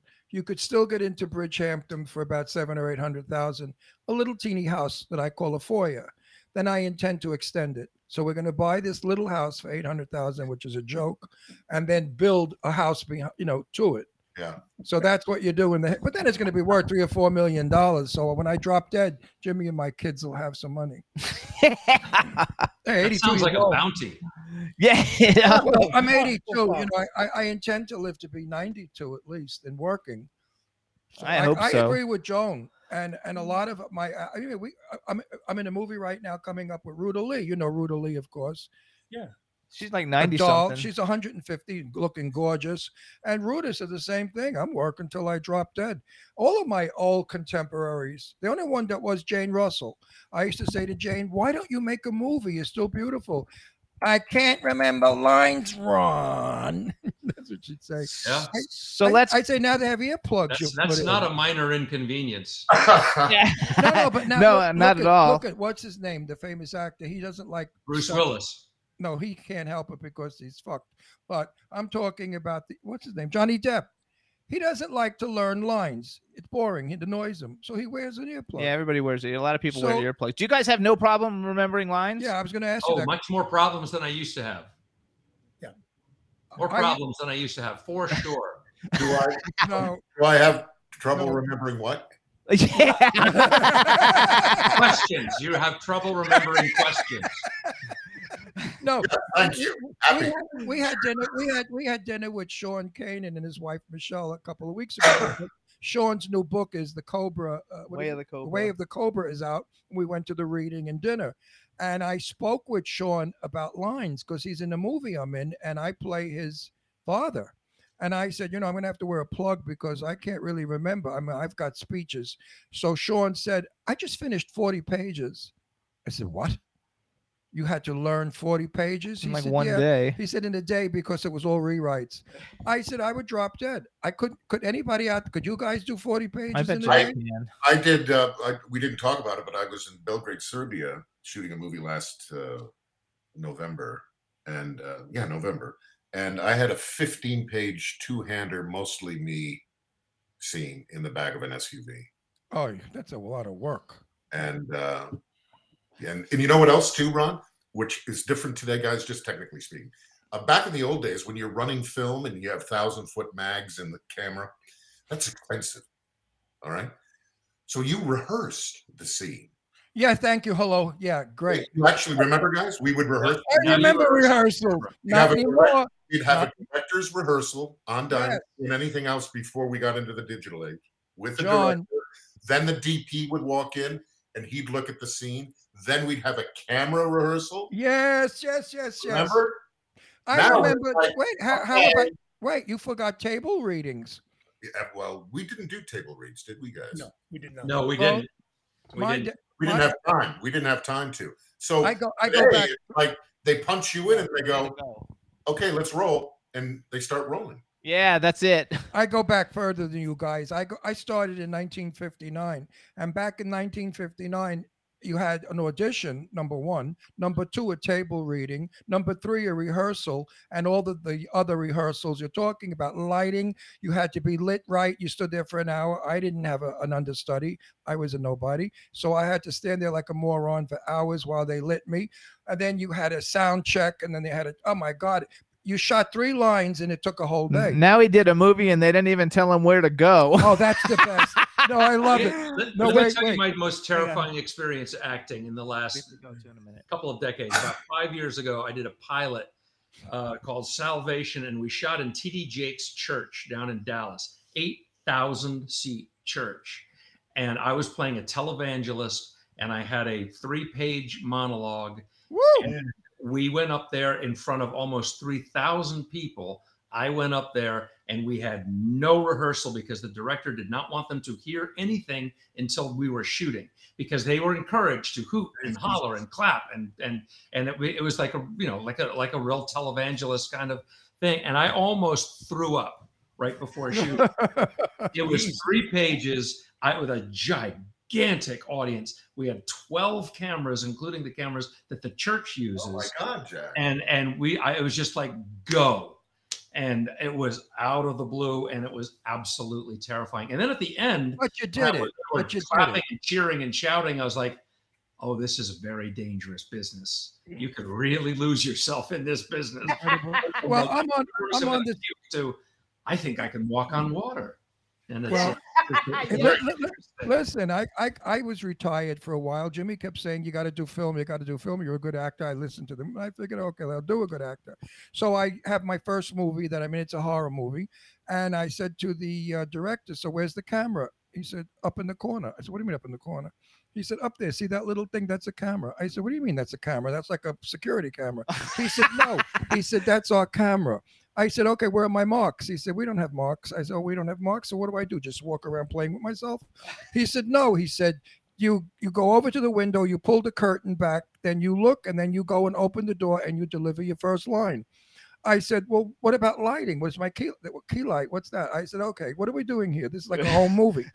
Anyway, the film looks like a home movie, and it's a piece of crap. And it's because these guys today have lost their professional. You guys know. I don't have to tell you what they do. They don't do too many of those shitty ones like we do. Oh, but I mean, it, this was a night. No, it was a nightmare for me. I really felt like lost in space. I said, "This is not professional. I don't even know what." I, and the director, I said, "What do you want me to do?" He said, "Let's see what you can do." I said, "What do you mean, let's see what we can do? What do you want? You want me to be real Brooklyn heavy where nobody understands me? Like, hey, you guys over there, don't do this to me. You know what I'm saying? Or do you want me half of Brooklyn?" Anyway.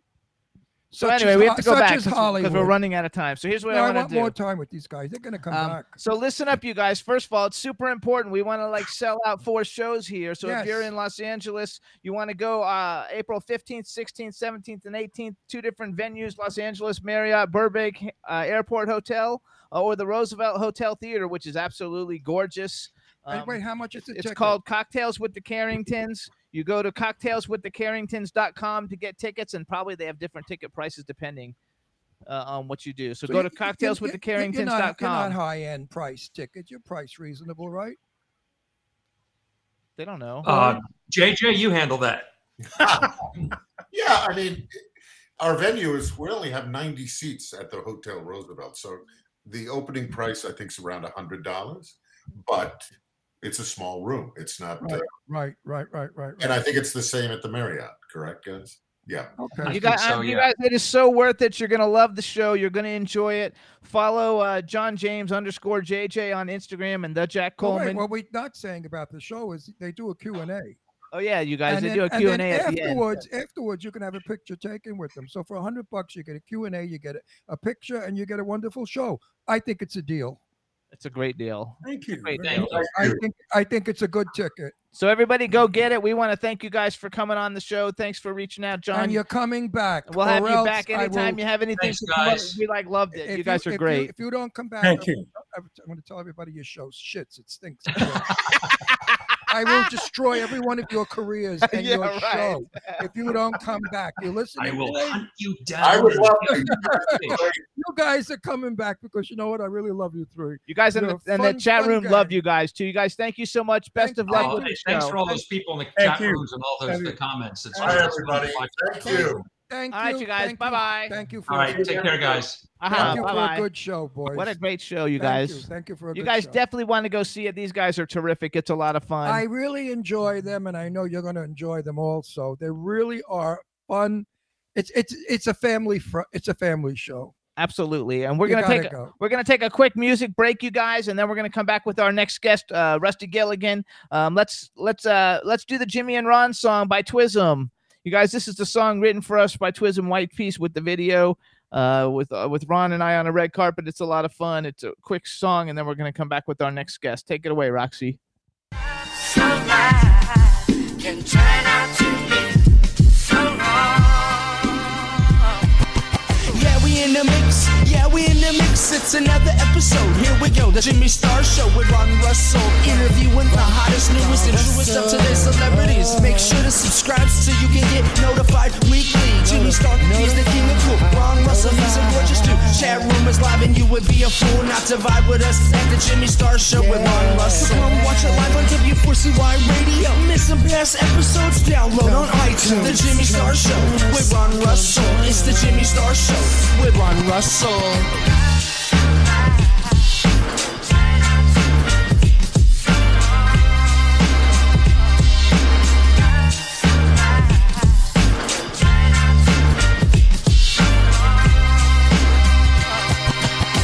One heck of a way to go and spend some time. Jimmy voted top five on the list of radio hosts at this present time. Top in the top one hundred on the iHeart charts. Making news on the Apple News. Dropping podcasts out on iTunes. You can even go and listen out on Audio Bloom.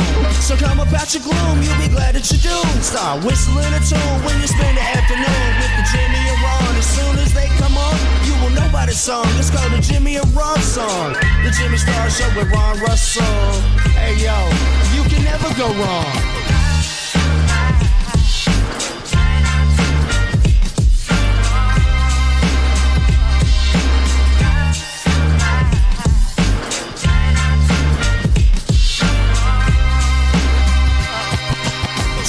The newest episode, The Sun. And did you hear the celebrity gossip that Ron Russell got the inside scoop on? Man, the show got everything. So many guests that impressed, from saxophone players to scary movie stars dressed in their best dress. Red carpet rollouts, Jimmy Star brand on the chest. I so take the big quick flash, flash a grin. Make the camera click again. And if you missed anything and need to go and catch up, hit the website jimmy star world dot com and go and get your read up. Oh, yeah. Man, you're listening to the Jimmy Star Show with Ron Russell. You dig?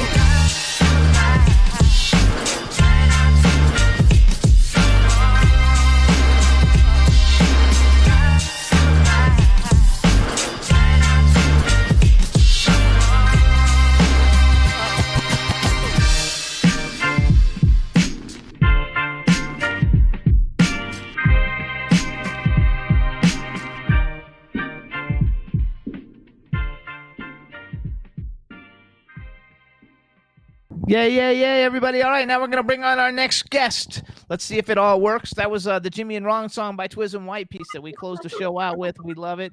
Hey, Rusty, what's up? How you doing? How you doing, my friends? It's an honor to be here. Oh, there we go. Rusty Gilligan. I look at you. Woohoo. All right, so it's great to have you. Nice to see you. Um, nice now to that see I've, you. Now that I've got you on, I'm going to do a formal introduction. So now, everybody, we want to welcome to the Jimmy Star Show with Ron Russell. Super talent, Rusty Gilligan. Welcome to the show. Welcome to the show. Oh, Roxy says we have a little feedback. Where's that coming from, Roxy? That's from his side, right? Because he needs to be. Rusty lit. Needs to turn down volume. It says. And Rusty, you need to get a brighter light. Oh. oh hold on a second. I know what I'm going to do. Hold on. I know. Oh yeah. If you wear a headset, I think that'll get rid of the feedback. I think that's probably what it is. This is a very old laptop, so I think that's it. One second. There you uh, go. Yay, yay, yay. Everybody in the chat. And we welcome. Have dead air, which we do not do. So let's sing it along. Hey there. Whatever. What are you gonna Rusty, sing? I'm not going to sing. I'm just How kidding. Like your traffic controller. Yeah, that's fine, because then we can hear you. Yeah, we can hear. And Rusty, can you do better lighting? You got a bigger, brighter light or no? Nope, no, now you have it. No light. That's it. That's okay. It? The problem is, I'm get, you're getting me while I'm inside my messy studio. So that's good. Though. Oh, that, now it's there. Better. Now it's good. That's yeah, good. Sit, like sit that. Sit forward like that, so we could see. There you go. That's there. Good. Now I there know. It, now I know it's a beard, not a double chin. No, it's a double chin and maybe even a triple one trying to move in. It's it's undercover of camouflage here. You gotta like love it. All right, so Rusty, this is my cool, outrageous man about town co-host Ron Russell. Hey, how Rusty. You doing? I'm doing good. And who's you? The pooch? And who's the pooch? That's Astro. That's Astro, our little boy, our little our little seven-pound terror. That's, That's awesome. Astro. And we have a chat room full of people, so say hi to everybody in the chat room. Hello, everybody. There you make go. Sure, make sure you send some questions or something, and we can interact. There's a lot of people well, in the chat room that actually like know you. Actually, well, I, I think I don't know them. Really? I don't know. I have not. A, I, I don't know you. Ron doesn't interview. From a hole in the wall. Ron doesn't. Who are you? What do you do? Tell me all about yourself. Well, I started out being a child actor, and I moved into uh, professional wrestling. I did some radio work, and then I wound up doing. Uh, art for films. I worked on heavy metal, and then since then I've worked on uh, uh, everything from Marvel films to Doctor Who to Walking Dead, and now I do a lot of film artwork and uh, artwork for comics and trading cards, and I do voice acting. So uh, I pretty much run the gamut. People ask me, "What do you do?" And I said, uh, I- "I'm an entertainer." That's the way I look at it. I don't do one thing. I like to do them all.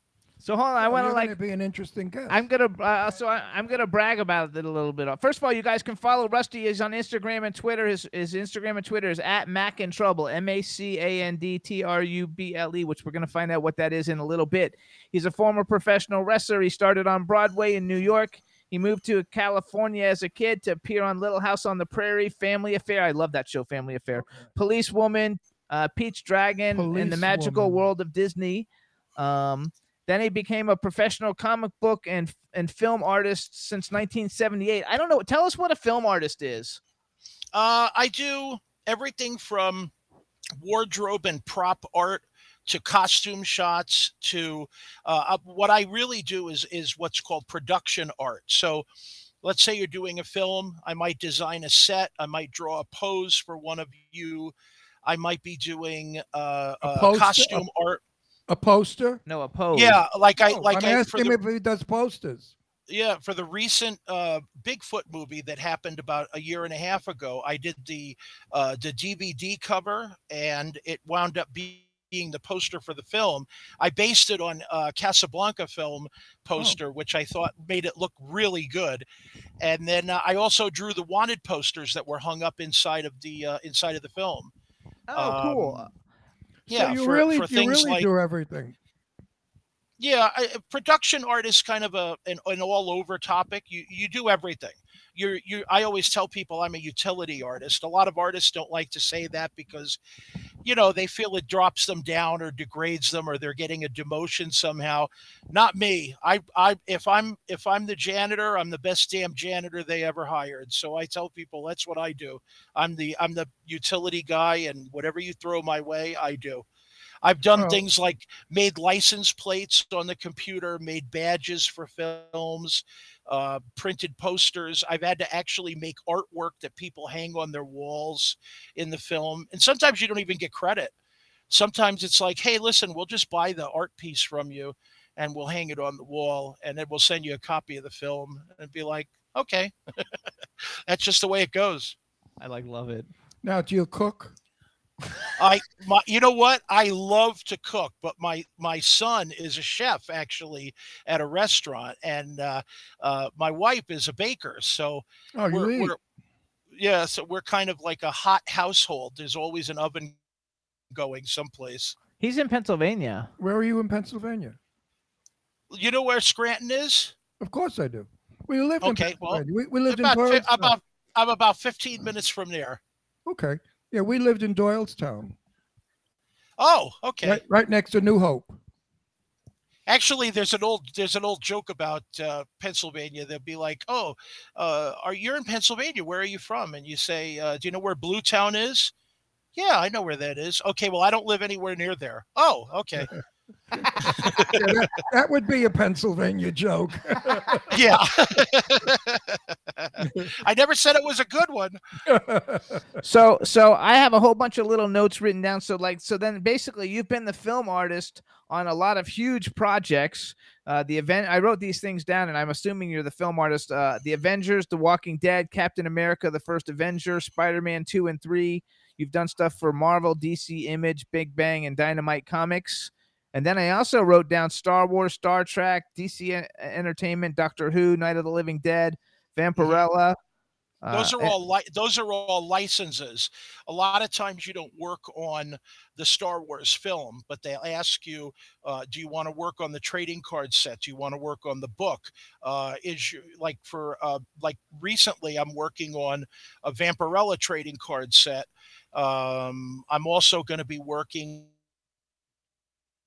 on a project coming up. I can't say which one, but I'm going to be working on a Star Wars project where I'll be doing uh, some trading cards and possibly some of the art for the book.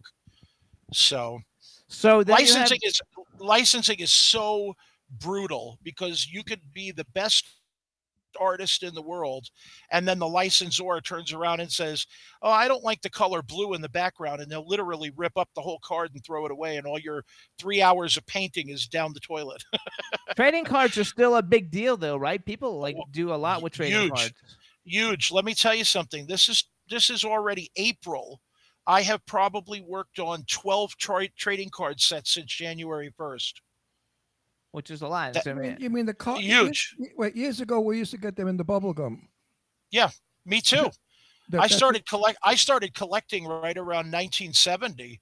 So you know, I, I, I remember I, I getting them in packs. I collected in the nineteen forties. I, I I'm, well, I'm sorry I don't have it. I had a Babe Ruth uh, bubble gum card, and I had a Joe DiMaggio card because we used to have all the baseball players in the bubble gum package. Right. Of, co- of course, I never kept them. Stupid me. What, I actually, what? I actually had a check that was an, an actual bank check that was signed by Babe Ruth because he was paying his electric bill in New York. And it, it was fantastic, but I, I, I'm one of those collectors that I don't keep stuff for very, very long.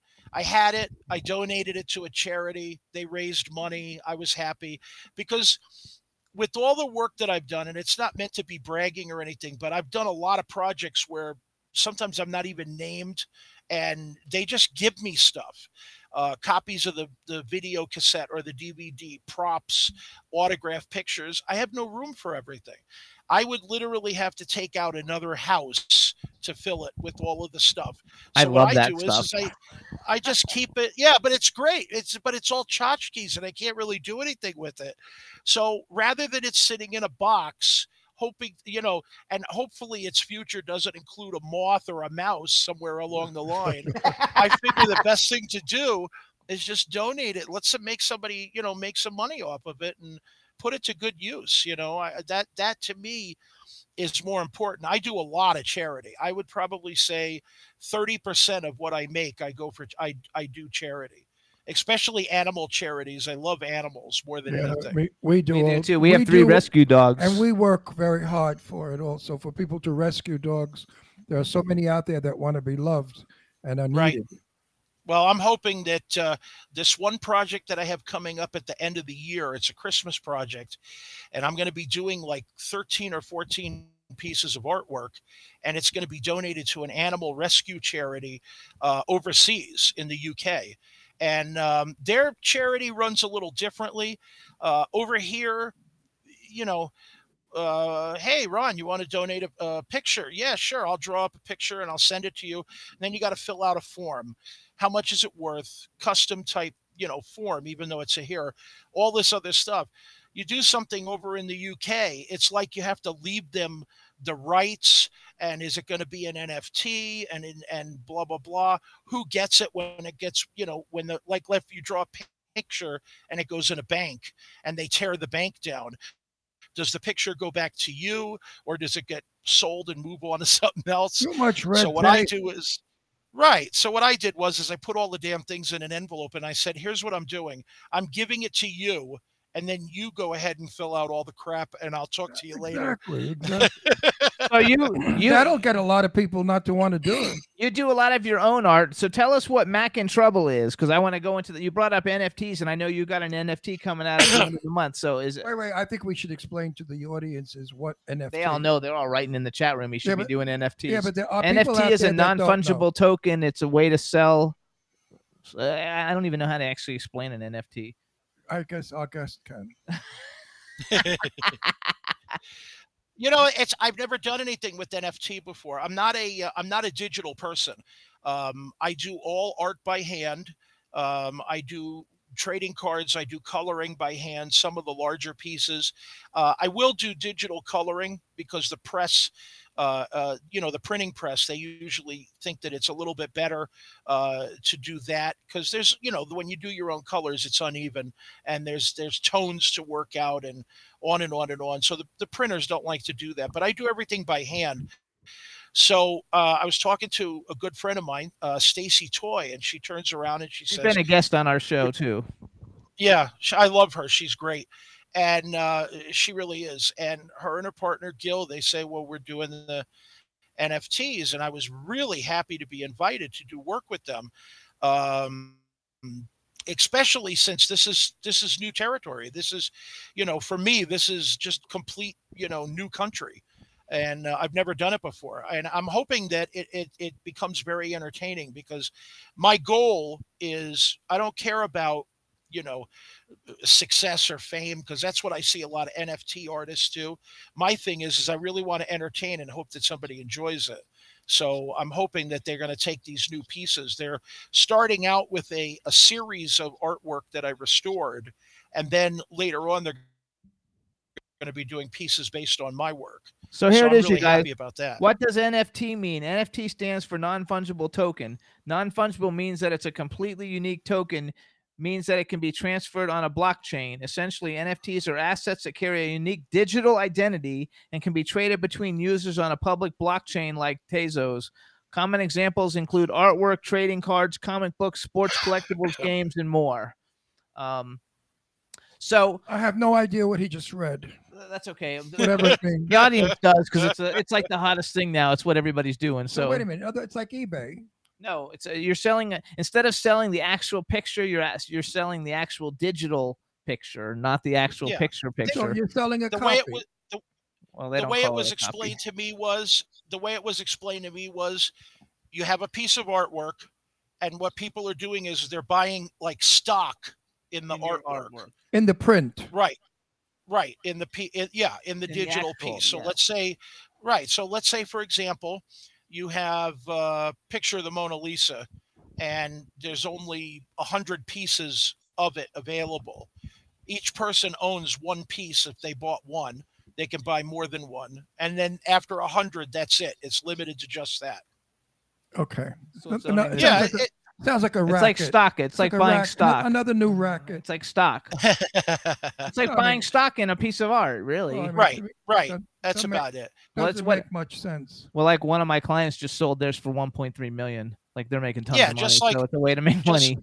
So all just those... like uh, just like Teresa said in the uh, in the chat, art that is digitally preserved on the blockchain forever.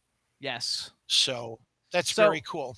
So tell us what Mac. Oh, first of all, she's there. He's he's working with Stacy Toy, and they're from N F T Drop. I want to mention that because right. if anybody's interested in doing, if anybody has anything worthwhile to turn into an N F T, you know, they're like one of the best companies to do it with. Um, it's called N F T Drop. So tell us, what is Mac in Trouble? Well, uh, it's it it's a very very long story, but I'll make it longer. Um, I had gotten uh, I had gotten injured. I had a back injury that stemmed from when I was wrestling. So I was literally in bed for a couple of years. My wife brings over this kitten, and I thought, well, kitten is, you know how kittens are. They they run around and they flop around. And I thought, well, he's okay. He's he's got maybe a, a problem walking or something.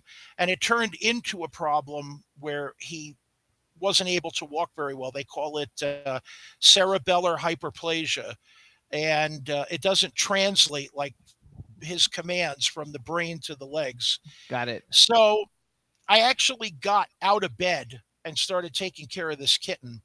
And then we, we, you know, like all pet owners do, hey, this is what the cat sounds like. This is what the dog sounds like. The dog just made a joke.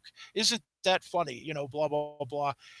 So we're sitting around and I'm doing all this stuff. And I said, you know, that would actually be kind of cute. I don't really care for adult and mature comic books. I, I, I, I think that um, the people don't deserve it. Like, people deserve something that's that's fun and approachable, and everyone from six to sixty can laugh. So I went ahead and I said, let's make a, a, a comedy thing about the cats. So about a year later, we bought another cat named Trouble. And, oh, so uh, that's how you got Mac and Trouble. Big Mush, and that's where they came from. Uh, it's a story of two cats, and it's science fiction. It's actually very funny, but uh, they travel around. They meet uh, unusual characters, everything from uh, uh, uh, superheroes to um, like Abe Lincoln, Paul Bunyan. You know, basically the. You know, so it's kind of like Mac and Trouble. It's like Bill and Ted's Excellent Adventure with right. two cats. Right. It's like, it's like, it's like Bill and Ted if they were four feet tall and covered in fur. That's yes. And not wearing pants. So, uh, but that's the way, that's the way they go. And the, the cats actually have uh, a bit of a magic power. I had to give them something because, you know, the Garfield and the Heathcliff type thing wore out to where it's just, you know, it's a cat and that's right. it. So Mac has a pocket. The only cat in the world that has a pocket, and he can reach into his pocket, but he can't, he, he can't decipher what comes out of his pocket. So like, he'll, he'll be like, oh, a tennis ball, a, a shoe, a pair of nylons. Geez, I can't find that key anywhere, you know? And then Trouble, every time he gets excited or upset, he teleports the both of them someplace. So in oh, the first, step in, yeah. In the first issue of the, of, of the comic, uh, he teleports them to the moon. And uh, they're standing there next to the M T V flag. And then while Mac is looking around, Trouble is air guitaring in the background. And then he sneezes and he brings them right back to where they were. Um, you Beforehand. know, I, geez, I thought the moon was made of cheese. Boy, it sure smelled like it. So, you know, that kind of thing. So it's it, like it's, it's clean comedy. American, clean humor, fun. Like we had when we were kids, like the stuff we right. would have re- re- read. And that's and it. And it's nonviolent. I like that. Yeah, you know, there. I, I won't lie. The violence is not anvil dropping like Warner Brothers or pie in the face. The and the the violence is more like uh, like tr- Mac will smack Trouble in the back of the head and say, "Geez, don't be a dog," you know, that kind of thing. So yeah, but it's, you don't you don't have corny. blood. You don't have blood and guts and eyeballs falling out. I don't. I don't. I never cared for that. I I've worked I hate on a lot it. Of- I hate it. I worked on a lot of horror films. I got hired for them, which is fine because it's work. Um, I've worked on uh, everything from religious projects to horror to adult to sports, whatever. It doesn't bother me. It's all work to me. The minute your, pa- your pen touches the paper, uh, you're committed to a project and you have to give it your best. But so Mac and Trouble me, is I yours, though. Oh, yeah. There's one of my memes. I like putting them in weird positions. So Mac and Trouble. Oh, so Mac and Trouble are the two cats with Superman. Yeah, that I, I enjoy the memes. People think that they're hysterical. Uh, I hope at least. Anyway, I get a lot of uh, feedback. Um, the one with uh, Batman, Who Ate My Chicken? Actually, that one is. I love that one. I would love to get that blown up and framed. Everybody goes berserk on that one. I like love it. So where? How do people buy a Mac and Trouble comic book? Like, well, we they, they can go to digital distributors. We usually go through, and then when they want a physical copy, uh, I stopped doing conventions when COVID hit. Uh, oddly enough, because I was having bad problems with my back. Um, uh, I had gotten hurt really bad in the ring when I was wrestling. How long and, did you wrestle for? Well, about five years in the in the in the eighties. I enjoyed it, and it was really a high time of my life. I loved the fans. I would go out and give them passes to the shows. I would hug them. I would give them autographs. I loved it. Being in front of a giant audience. I was at Madison Square Garden a couple of times. I, I just loved it. But then I got hurt, and even though it was a fresh injury, and I I you know, you get hurt like a broken arm and then it heals and then you move on. But for me, about fifteen, twenty years later, it came back, and it just it just kept me off my my balance, and I, I had a hard time from there. How big so, were you? Like when you wrestled, how tall are you? Oh, I'm, let's see, five ten. In the boots, I'm almost uh, five eleven. Uh, because, you know, they add, you know, anytime you're on T V, it adds pounds, and the boots adds inches. What was my wrestling name, Dawn? I first started out as the Brooklyn Warrior, and there were so many warriors at the time. See, I'm from Brooklyn, New York. Uh, it's like, hey, so no. Where are you from in Brooklyn? fifty-third Street between H and I. Okay, I was from Redwood. And I still remember my address, too. It was eleven ninety-nine East fifty-third Street, apartment two B, because the joke was to be or not to be. That's right. My apartment. He's from Red Hook. He's I, from Red Hook. I, I, oh, cool. I was born in the Red Hook Projects, and that's awesome. Our address was forty Columbia Street. And we were great. The top floor apartment. I forgot the, the number. I was a little kid. Right, but yeah, right. I'm a Brooklyn guy. Can't you hear it that's when awesome. I talk? Yeah, of course. I, I I envy that because I moved around a bunch of times, and my uh, my what I, what started out as an accent turned into an accident. So I have no idea what I sound. I, I like lose now. It if, if I'm in a movie and they don't want it, I can lose it. But when I'm, but when I'm myself, I use it. I don't give a shit. Did you? Did I, you? I lose it when I step on a cat. I'm yeah. walking around. I'm walking around here. They're walking between my feet. I I call them little communists, and I'm right. walking around, and I step step on one, and it's like, damn it! And then that's the end of that. They all go running because we have a bunch. We have about eight cats now, so they all go oh my running. God, you're like a freaking cat lady. I so would wait. be I would be pushing a shopping basket right now, but it's docked outside. So what made, what made you move from New York to uh, Pennsylvania? I it went from New York to California to Las Vegas, back to New York to Pennsylvania. So which leg do you want to hear? That's a lot of legs. No, actually, we, we, we, I have more than you, believe me.